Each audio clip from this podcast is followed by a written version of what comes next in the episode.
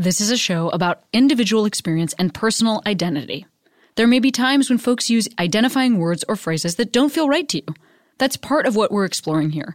Please listen with an open heart, and as always, I welcome your polite, engaged feedback, and I encourage you to continue the conversation in your own life and with your own community. Welcome to Queery.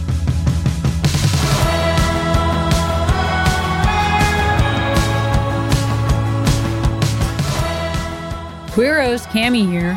Well, first of all, I got a great episode of the show today with the poet and Harvard professor Stephanie Burt. And you're not going to believe this. I am $150 away from my goal for this show for Patreon. I'm sure we could always like add more or whatever. Um, but just saying, patreon.com slash hey queeros, 150 bones.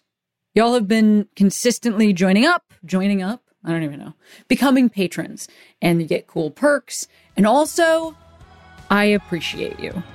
Hey, why not? Why not support today? Let's get let's close that $150 gap. Oh, enjoy Stephanie Burt. I've been feeling wrong, but I'm still holding on, darling. I know, I know, I know it's careless. I always have guests introduce themselves. Will you introduce yourself? I would be honored. I am Stephanie Burt, and I write books and poems and book reviews, and I teach. I teach at Harvard. Before that, I taught at Macalester College in Minnesota. And I write books of poems by me, and I write a book and some other poems that are by me in collaboration with a super queer poet who's been dead for about 2,000 years. And I write books about how to find more poems that you like and like more poems that you find and figure out what the heck is going on inside those poems if you want to open them up with the tool of your choice. And I haven't written them as books, although that's coming, but I co write fiction and I write articles and reviews and the like about things that are not poems, including trans joy and trans identity and trans existence and X Men comic books and obscure pop music and the WNBA, although not so much anymore. And random objects back when I used to review random objects for a wonderful magazine called The Believer that no longer runs random object reviews. But I'm a writer. If you want if you want two words, just writer and teacher are probably the right words here. But that was a really delightful intro. Thank Very, you. I think that was one of the more poetic. Wait, Oh. I just this is I can't believe this is going to be the first question that I have as a follow up question. But why no longer the WNBA? I don't live in a WNBA city anymore. Uh, when during the last few years that we lived in St. Paul, Minnesota, Minnesota Lynx fandom was a very important part of our life, and Minnesota Golden Gopher fandom to some extent as well. When Lindsay Whalen and Janel McCarville were on that team, but Boston is a great place to live for a lot of reasons. And we do have women's pro hockey, but we do not have women's pro basketball. Actually, I I have been. I'm from Chicago, and I I never went to see the WNBA team Sky. which I think is called the Sky. The sky, yeah. Yeah, but I um I've been to some games here in LA um for the Sparks, and Yeah. and it is really cool. First of all, the basketball is really fun, and also I get to meet a bunch of the players, which was super cool. Oh, cool. Um, Cool. We're the same size, obviously. Um, and then also the other thing that I will say is Mm-hmm. that the fandom was really interesting to me. Yes. Um, because I like, yes, there were some queer folks there. Um, but also one night I went and it was gospel night. Um, and so I was just, I was just like struck by the sheer number of black women that were Yeah. there to watch the Sparks. Yeah. I don't know what I thought would be the fan base for the WNBA because I certainly have been to NBA games um, as well, and I think I just was surprised. It was very cool to see. Like I've also seen, I've seen like women's soccer, you know, and that feels like. Anyway, this was just the most women I had ever seen at a sporting event, and not all of them either visibly queer or like, you know, there'd be like m- mother daughter teams Yeah, going on. yeah. So it wasn't just like a bunch of queer women there with their pals. It was like, or, you know, with dates, it was like a, an actual group, a diverse and interesting on age and race and a lot of different vectors, a really interesting audience for a sporting event. I was struck by Yeah. it. I hadn't ever really been to a pro sporting event that felt that, that felt like that. Yeah, yeah. Uh, and I WNBA fandom was the right fandom for me at that time, and and I you know, value the friendships I made in it. And the the blog that I worked on is still maintained. It's very good. It's just called Women's Hoops Blog, and the excellent and super knowledgeable and thoughtful Helen Wheelock, uh, who is based in New York City and therefore has the uh, blessing and curse of being a New York Liberty fan. Um, uh, runs it now, and and she's great. But it's WNBA games bring together demographics that you wouldn't necessarily always see together. And it does vary from city to city. The, the last few games I went to were Connecticut Sun home games. And I think that crowd's probably a little bit whiter and a little bit older than what you'd get at a Washington Mystics game, for example, or a Chicago Sky game. But yeah, there's people who are there for the basketball, and there are people who are there because they have daughters, and there are people who are there for the kind of queer community that materializes around women's sports. And they're not necessarily three groups of people who would come together outside of that league and that sport. And you see this in college women hoops, women's hoops as well, which has many more fans for a number of reasons. But I found after a while that my ability to get really intensely involved as a fan with the sport at the college level was damaged by the ethical quandaries of getting really into the athlete persona of someone who was 18 or 19 and wasn't being paid. And if you want to get, you know, absurdly to the nth level of trivia behind the career of someone who's an adult and has chosen to, to use the skill for a living and has sort of made a choice, that just felt better. Also, college players only have four year careers. So if somebody tears her ACL, that's a quarter of her college career right there. And if you've, and ACL tears are terrible, but uh, an elite WNBA player can have a 15 year career. I forget how long Lisa Leslie, since you mentioned the Sparks, was in it, but just you could follow much longer careers and you're supporting a supporting an adult making a choice. Right. I uh, I I feel you. I mean, that's also something that mm, I think it's my age that has given me perspective on because I guess I just feel I feel weird. you know, um being a part of that much pressure put on a young person. You know, cuz there there is like the how cool for you. I think you know we bes- beyond the not being paid quandary, which I think is a Mhm. whole a very Yeah. very good and important quandary. Then there's the um you know even if you were it's just it just is like so I don't know. I just have been around really invested sports fans for my whole life Yeah. and I am aware of what it is like to be around men, adult men yelling in such a scary way. And I just think about being that young and like absorbing all that with your body and, you know, making that group of people happy. Mhm. Anyway, hmm it's a real, Yeah. it's a real interesting thing that I don't think we've ever talked about on the show. Here we go. Alex, who is a member of our awesome pod, just kind of walked past. When you say your your pod, who's in your pod?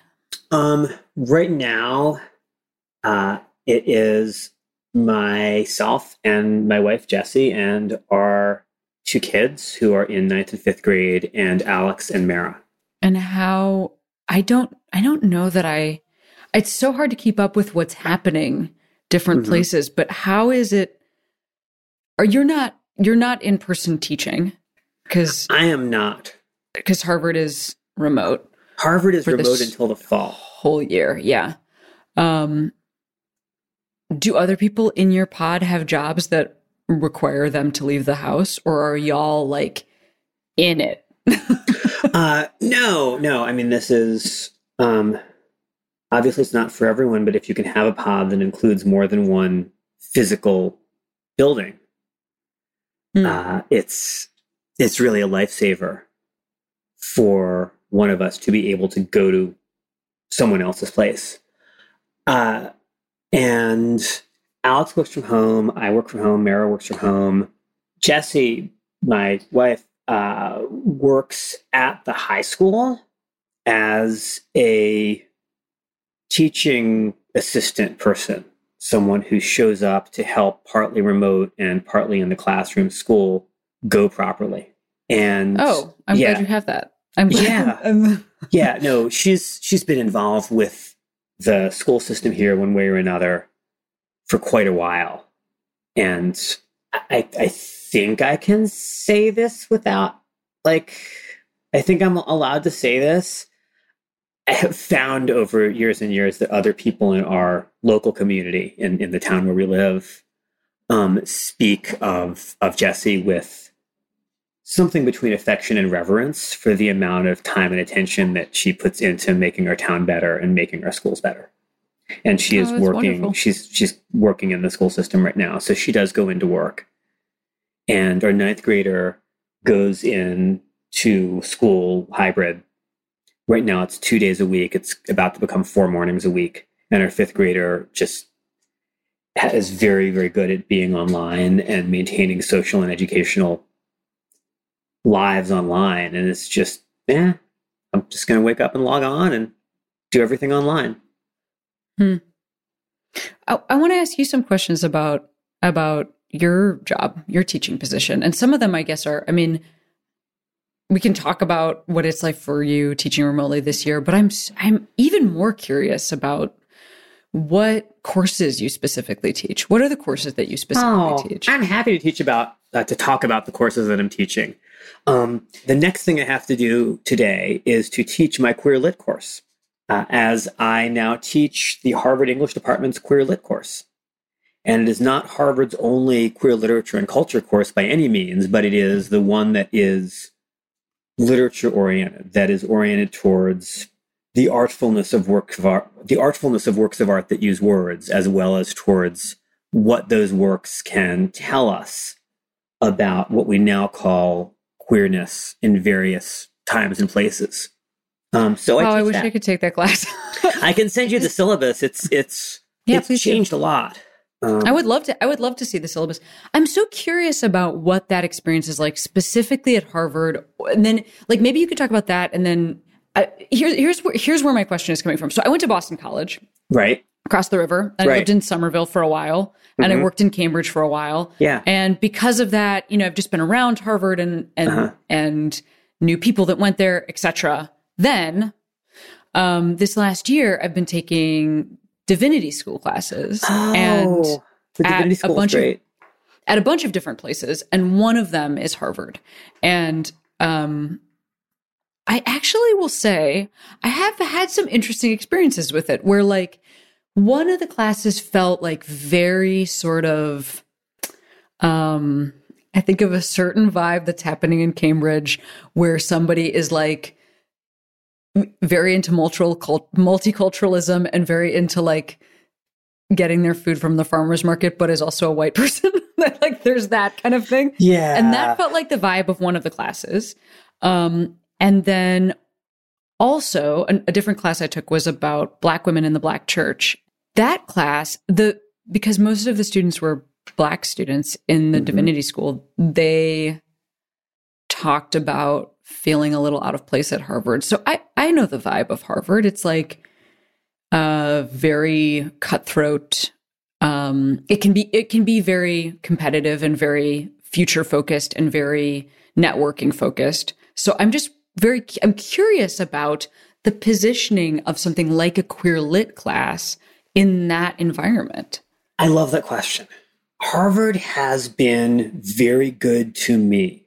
I have been connected to Harvard one way or another at this point for most of my life. Uh, Why is that? Because I went to Harvard as an undergrad and you know maintained friendships with people who were teaching at Harvard and just people who were at Harvard from one way or another the whole time that I was in England and Connecticut and New York City and Minnesota. And then they decided that they wanted me back. And I've, I've been here since 2007. And honestly, sometimes it feels like I've continuously been teaching at Harvard for my entire life since I was 16, which is not the case. And sometimes it feels like we just got here from Minnesota and we're still unpacking. Mm-hmm. And Harvard students are not one thing. Harvard is a lot of things. It is big. It is full of itself. It is full of resources that it makes available often to people who do good things with them, sometimes people who do bad things with them. It's a lot of resources and it's a lot of old stuff and it's a lot of needlessly intimidating stuff. but it also has enough good people and so much money that it is able to open channels and provide accommodations and fixes for people and for projects who deserve those things in a way that a less, I'll just say it, a less rich school could not. Um, sometimes Harvard makes good decisions about who to buy and what to buy. And Harvard students, uh, I mean, I get asked, uh, you're not the first person who've asked that question, and it's a question that I love. Harvard students are not one thing. And my experience of teaching Harvard students in my queer lit classes, and this is, I think, the this is the third time that I've taught queer lit as an undergrad class. I've also taught it as a grad class twice, which is also fun but quite different. And whether it's that class or my poetry classes, because I was hired with the idea that I would help people read poetry and teach poetry classes. And I love doing that. And I do that every year, whether it's or that class or the handful of classes I teach that are neither neither the word poetry nor the word queer is in the title, which tend to be sometimes just kind of special topic classes. Like I taught one on the literature of place and the sense of place. I have a science fiction class I teach every other year. I taught a class about superheroes this fall that went pretty well. I think that's going to be a recurring thing. I taught a comics and graphic novels class, which I really like teaching, which is also about an every other year thing all of those classes involve poetry indirectly, and they're all pretty queer some of the time because it's me. And I don't get a representative sample of Harvard students at all. A random sample of Harvard students would probably tell you something really, really different. And I do get and I do get some divinity school students um, in my grad classes. I have one now in my grad poetry class. What I would say about the ones I encounter is that I love teaching them. The ones who aren't shy or intimidated are super articulate Harvard is designed for people who are either very confident or very ambitious. If you are one or the other and you get into Harvard College as an undergrad, you should probably go. If you are neither, no matter how smart, creative, inventive, insightful you are, there's probably a it's probably the wrong choice because it's full of people who are either very confident or very ambitious. Hmm. That's interesting. It, it's yeah, uh, it's also a place where, in, in the space that I move in, modern awareness of disability and neurodiversity and the ways in which meritocracy isn't really a thing. Um, supposed meritocracy does measure some things that are interesting to measure and that can be measured, like how well other classical pianists think you perform classical piano or whether you're likely to prove important things in math. But it also supposedly meritocratic measures measure how many books were in your house growing up, just what your parents' income was, whether you're emotionally well disposed toward tests and test taking, or whether they just flip you the heck out, which in turn is a measure of, you know, genes and background and is correlated with race and a lot of other things and at least 40% white privilege. some would say 80, collide with the parts of Harvard that are designed to perpetuate the idea of meritocracy. Awards for the single very best thing, pressure against grade inflation, the idea which shows up, we try to keep it away. I try to keep it away from the students, but you see it elsewhere in the institution. The idea that you have to be the absolute very best at something or you don't deserve to be here. And we were talking about basketball. You could argue that in some times and places and levels, there is a single best basketball player. I think I've seen that claim made on the men's side about LeBron James. But on the women's side, there's never been a single best basketball player, not even Candace Parker, who's pretty versatile.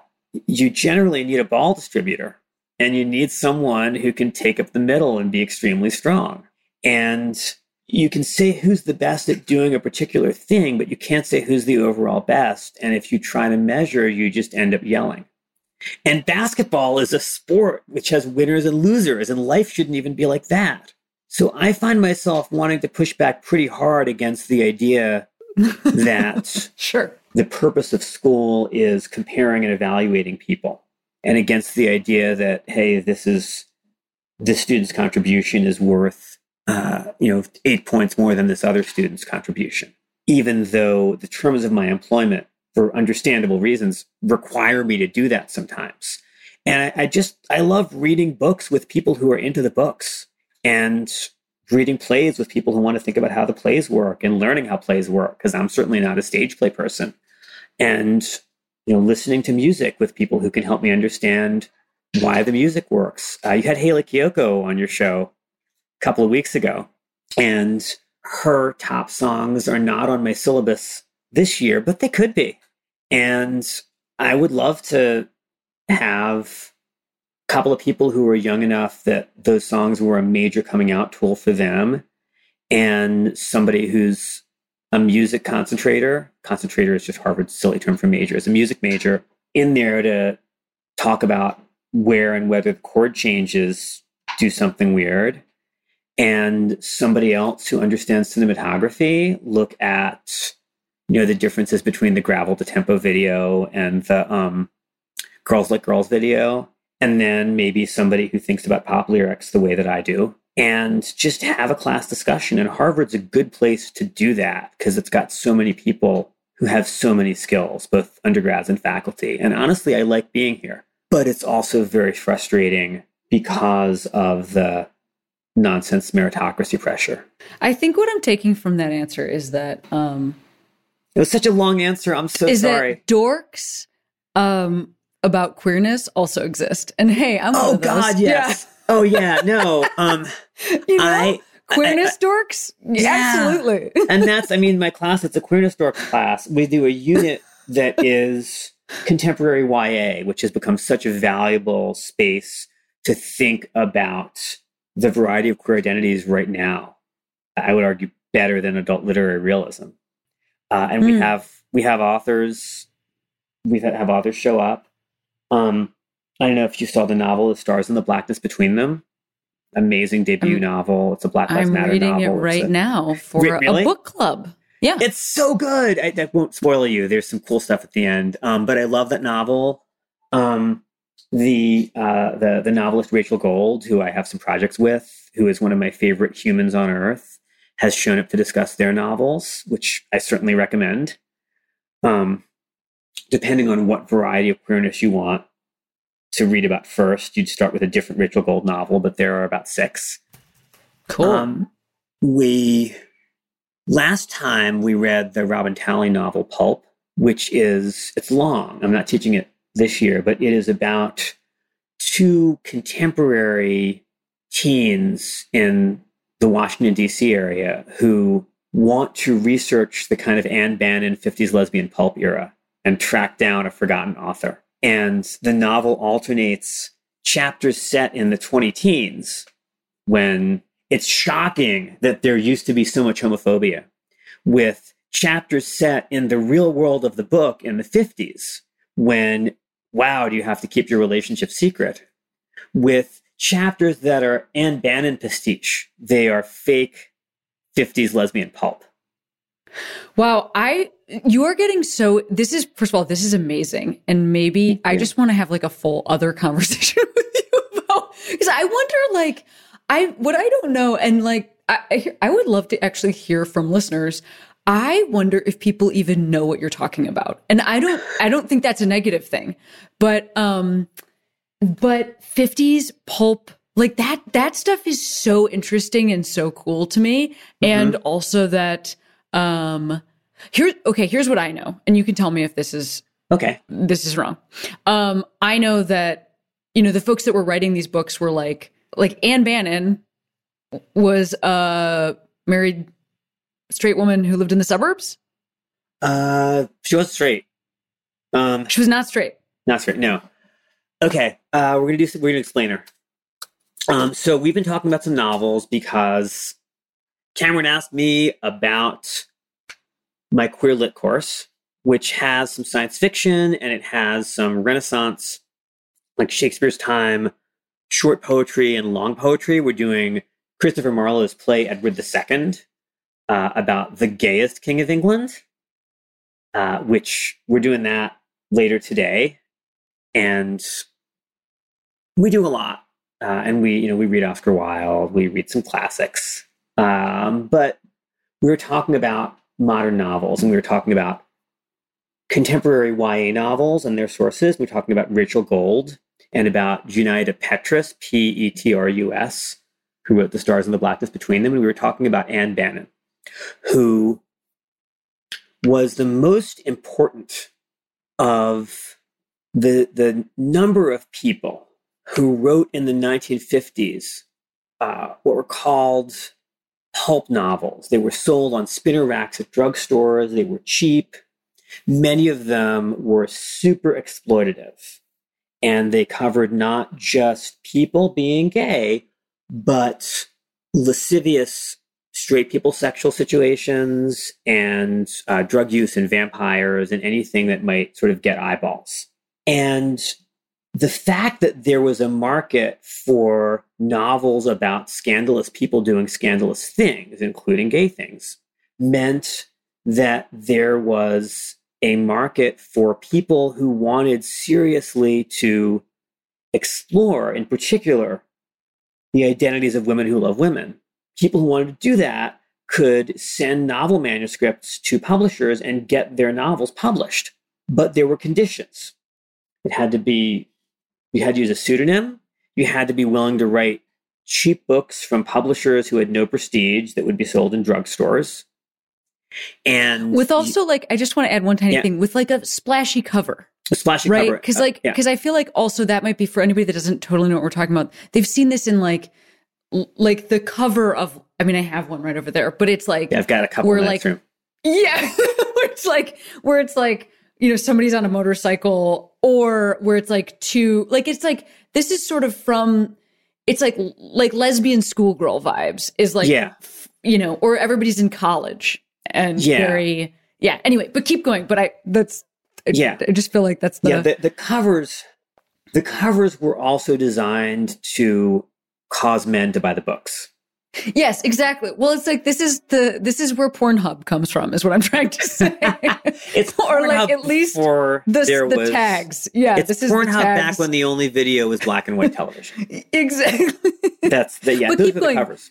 You were talking about the um the requirements from the publisher or the, Right. or the requirements to Right. to do this. Right, but the, The novels, the novels did some, you know, serious psychological thinking and serious thinking about what it meant to come out and serious depicting of the world of bars and of sort of butch femme lives and of people who had come to the West Village to, you know, reinvent themselves and be in the gayest available space. And that also meant the idea that you could go to the West Village and move to New York and reinvent yourself, and it, at a great cost, but you could do it, was available on drugstore spinner racks to people who were living in Cairo, Illinois, or Albuquerque, or wherever they had drugstores. Uh, one of the rules, not for the covers, but for the novels, was that you had to either kill off or convert to heterosexuality or otherwise render unhappy uh, the queer ladies who you were following. I'm so happy that that ended with these novels in the 50s and doesn't currently exist in all television and literature today. I mean, this is why I read YA, right? yeah, absolutely. I, I think that was a, I think that that point was is is absolutely true. Yes.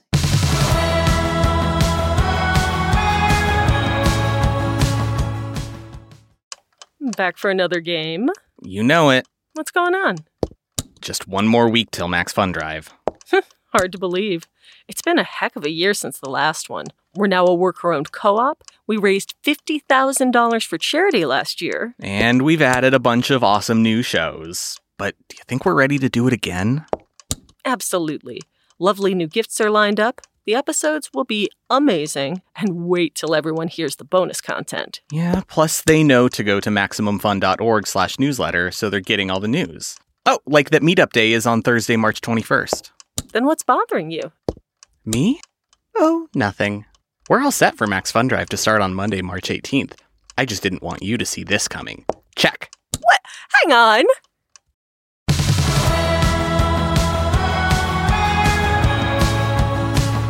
But talk to me about Ann Bannon. Tell no, so I- I'm, tell me I am- about her. I mean, when I, as a as like a scholar, um, as someone who like writes long pieces where I'm supposed to be a sort of semi authority in what I'm writing about, there are scholars of 50s lesbian pulps and their authors, and I am not one. I, if I'm a scholar of anything, it's poetry first, and maybe science fiction second, and like X Men comics third. But Ann Bannon, what a good who job you have. is a, who is married. Oh, I love my job. Um, I'm super Yeah. lucky to have it. I, I try to help my students get jobs like mine, and and I, I try. So Ann Bannon is married to a dude and starts writing. Uh, she's she's a stay-at-home mom. Um, starts writing and publishing under a pseudonym in the late 50s and between 1950 uh, 1957 and 1962 she starts writing about what was really sort of her fantasy life the life that she wanted and finally gets to write a happy ending and she's got a husband and she's making money as a novelist and after the early 60s stops being a novelist and pursues a doctorate in linguistics under her real name, of course, uh, which is Ann Weldy. She gets a doctorate in linguistics at Stanford and becomes a college professor for decades. And the books get rediscovered in the 80s. And she's no longer married to a dude. Uh, she is a number of years old now, uh, but appears to be still around. She's the best known of several serious lesbian pulp writers who are using the only space available at that time for extended prose explorations of how to be a woman who loves women. And Robin Talley, who is a contemporary YA writer who's based in, I think, Montgomery County, Maryland, like somewhere in the greater DC area, um, which is, I, I was a small child there, uh, took these pulps and their often very closeted authors as the seed for a contemporary YA novel that I like very much called Pulp. I hope that's the information that you were looking for. Sure, yeah. And I want to get to poetry. I want to make sure we get to poetry. But I also just want to ask you, you know, as you were talking about the group of students that you work with and Yeah. um I didn't even get to the the some of the like diversity within the students I work with. well, I, I think we'll get there right now because what I was going to ask you is this. Mhm. You know, I there was maybe if anybody's a little younger than than me, Mhm. um, they might not be aware of this because I, I really feel like we don't hear this that much anymore. But you know, growing up, one of the biggest things that was when when people were issuing like a gay panic, Mhm. Uh, you know, now it's bathrooms. Right. But before bathrooms, it was teachers and it was Boy Scout leaders, but te- teach but teachers, school, and Yeah. the idea that anybody I think be they've moved on. I think they've moved on from um, bathrooms to kids and sports. Yes, absolutely. Well, yes, yes, yes. Kids and sports, sports, and then the bathrooms that they'll use at those sports. So yeah, like, and then the teachers that will, you know. Yeah, so it yeah, all it all is a, is a Yeah. circle. But um, anyway, um one thing that so the, the idea that like there's going to be some like queer teacher trans teacher um that you encounter that then converts that child and like keep keep adults away from kids like that was like a really big thing In the 70s and, And- 80s, yeah. in the Yeah. 70s and 80s. I Yeah. would say even the 90s, you know, like I like this was so anyway. Now, I, you know, when I was when I grew up I had no because of that. and Yeah. because of that nobody was out and therefore Yeah. I had no Yeah. role models, you know. Yeah, teachers teachers could not be out. Yes. Yeah, no, I was in high school in, in the, the late 80s and teachers weren't teachers could not be out.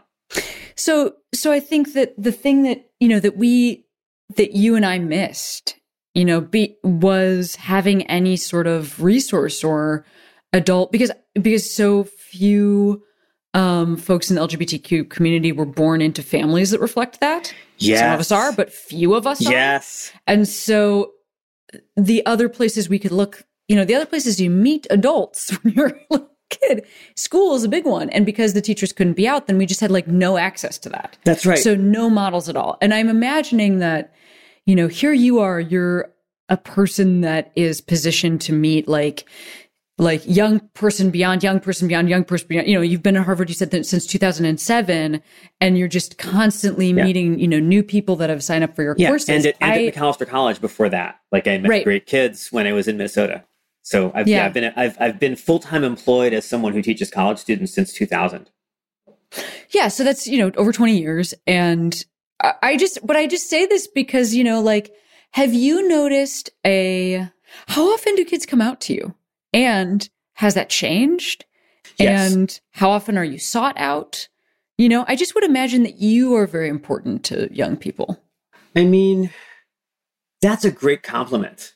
I hope so, and I hope I don't let them down. The way that you make a rough estimate of how often a thing happens in daily life is first you look at the time period you're in, and there's a plague. Like you can't compare. I mean, no one has, none of my students has come out to me this semester over Zoom yet. I'll say that. But every semester that I've had in person undergraduate students, I've had one or more, usually there's more, who wanted to talk about figuring out who they were. And the things that people come out to me about have not been cis, gay, or lesbian, or bi, or pan identities. There are many spaces where, like, that's a massive journey, but it seems like my classroom and like the Harvard English department isn't one of them.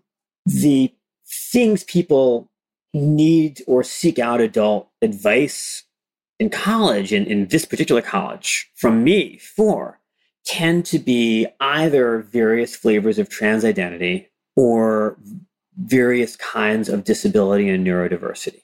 So, people who change pronouns while I'm teaching them, people who want to talk about how they're not sure how they identify, people who want to analyze at, at length literary characters or situations where gender is fluid, and also people who want support for mental health stuff and for having a kind of brain that doesn't always fit in with what Harvard wants and what the workplace wants.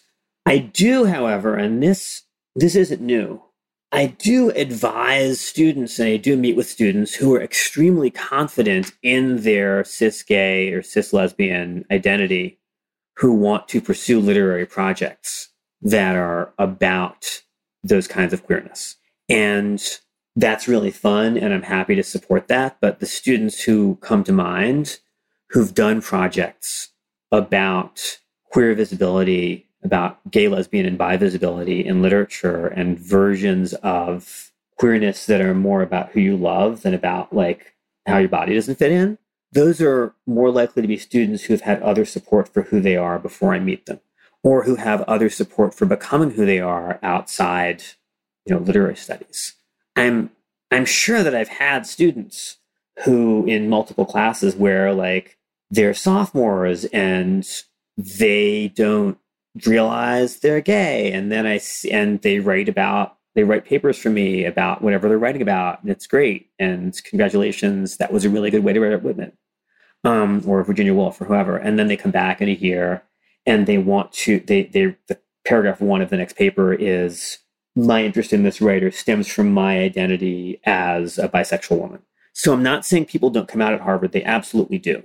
I'm saying that I think there's more confidence among today's teens in cis gay identities and more support outside the classroom for coming out in cis gay neurotypical bodies. And there's more of uh, an unmet demand for trans visibility and also for other kinds of other kinds of visibility that appear to correlate with transness. I don't know why this is, but I do know that I see this in, in my life and in my friend groups. And I think there's some social science evidence for it. Trans and gender nonconforming people are more likely to be on the autism spectrum and more likely to be visibly neurodivergent than Hmm.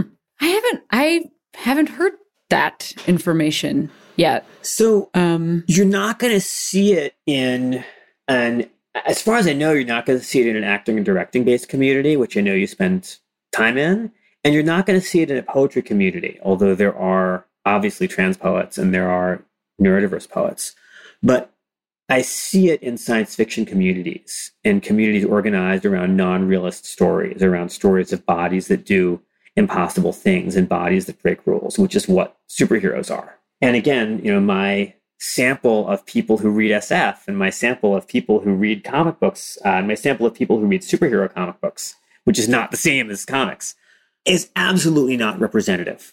But that those are communities that do seem to have a lot of people who need to exist in non-realist worlds, worlds where our bodies make more sense and our way of processing the world moment to moment makes more sense. Oh, I know I know what you're talking about, actually.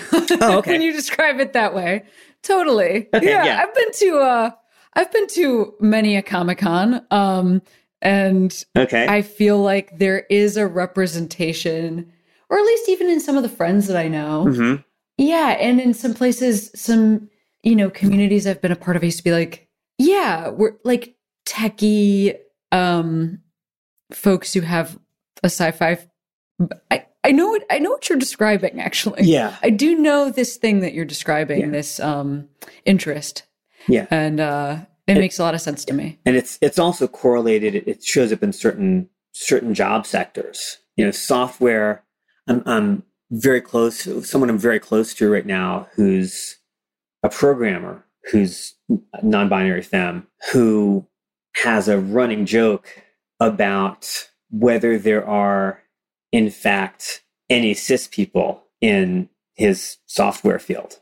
And it's it's a joke but it's not a joke. The the you know software is, is one of the fields that seems to be full of people whose for whom the the realistic everyday physical visible world is not quite right we need other worlds we need more worlds we need maybe worlds that make more sense Yeah, absolutely. You know, I I think that, and I want to talk about.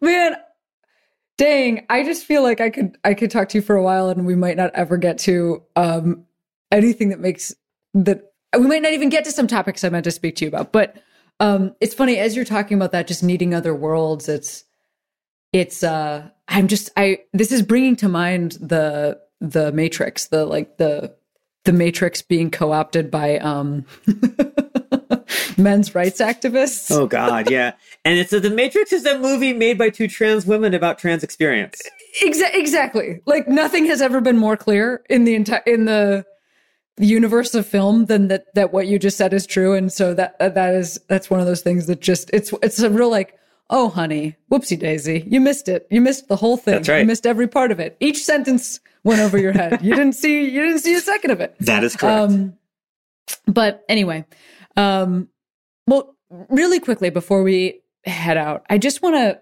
I guess I just want to. This, gosh, this really is not enough time to answer this question. But to teach somebody to read poetry is also is such a seems like such such a big task because I think poetry is one of those.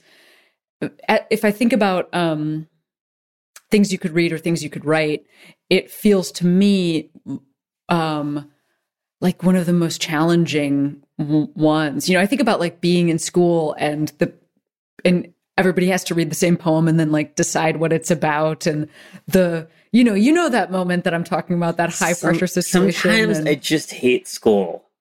Sure. I, I am so well designed for the educational system that it took me a very long time. And now that I'm a parent, I see it more. Um, and if I were teaching in another kind of college, I'd see it more. But it took me a very long time to realize how poorly schools serve so many people who are in them. Just how how bad the one size fits all, you have 45 minutes to get the right answer system that we have is for everything.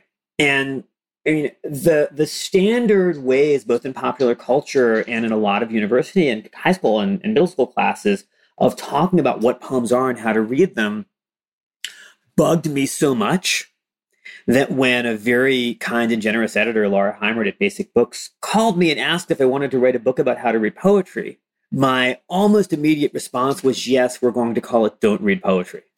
and, you know, I have it right here Don't Read Poetry, a book about how to read poems, published by Basic Books in 2019, which was also the first book that I published where that had my correct name on the first edition. That's beautiful. Um, my poetry books, at least one of them has been reprinted with the correct name, which is nice. Uh, but what you know, don't read poetry is about, and what I try to do when I'm teaching poems in poetry classrooms is poems are like foods, are like animals, are especially like music, and different people like different things, and music is art forms made with organized sounds. And poems are art forms made with organized words.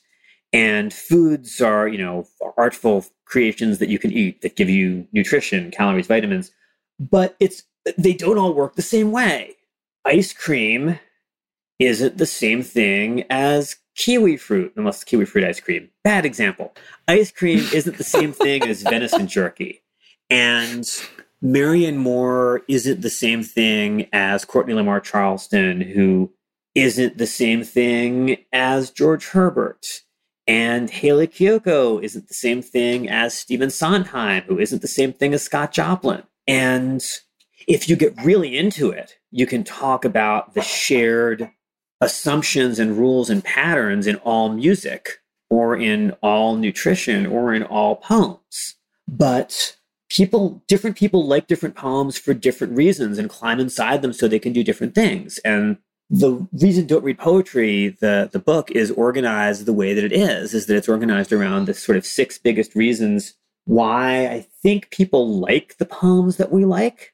And you can like different poems for different reasons. Some poems show your own feelings back to you and you can kind of live inside them. Some poems give you the feeling that you're meeting a character you're meeting a person you wouldn't have otherwise met some poems give you a sense of community, and some poems just make you say, Whoa, I didn't know anyone could do that with words. That is technically amazing. And it's, Wow. it, I mean, and what, what you want to do with a poem, if you want to figure out how it works, depends on what it does for you. And it drives me up a tree when people claim that all poems work the same way. They do not. That was a beautiful answer. Thank you. yeah, it's a beautiful answer. That's a good question. So, Stephanie, um, I'm going to send you back into your day in a moment, but I wanted to ask you to shout out a queero, which is a person, place, or thing that made you feel you could be who you are today. Can I name a couple very quickly? Yes. Okay, because I wanted people I people I, I know, and people who I barely know who are you know living writers, and people I'm never going to meet. So I want to mention the poet D. A. Powell, whose collection of his first three books is called Cocktails, um, or no, it's called Repast. Cocktails is the third book. Uh, almost all of D. A. Powell's books are very good they're very embodied they're very sexual they're very welcoming they alternate between being super explicit and being and sort of inviting subtle interpretation and his identities are not my identities and his reference points are not necessarily my reference points um, he's someone who's super into disco and who's super into old movies. And he's a cis gay man who's a lot, not a lot, somewhat older than me.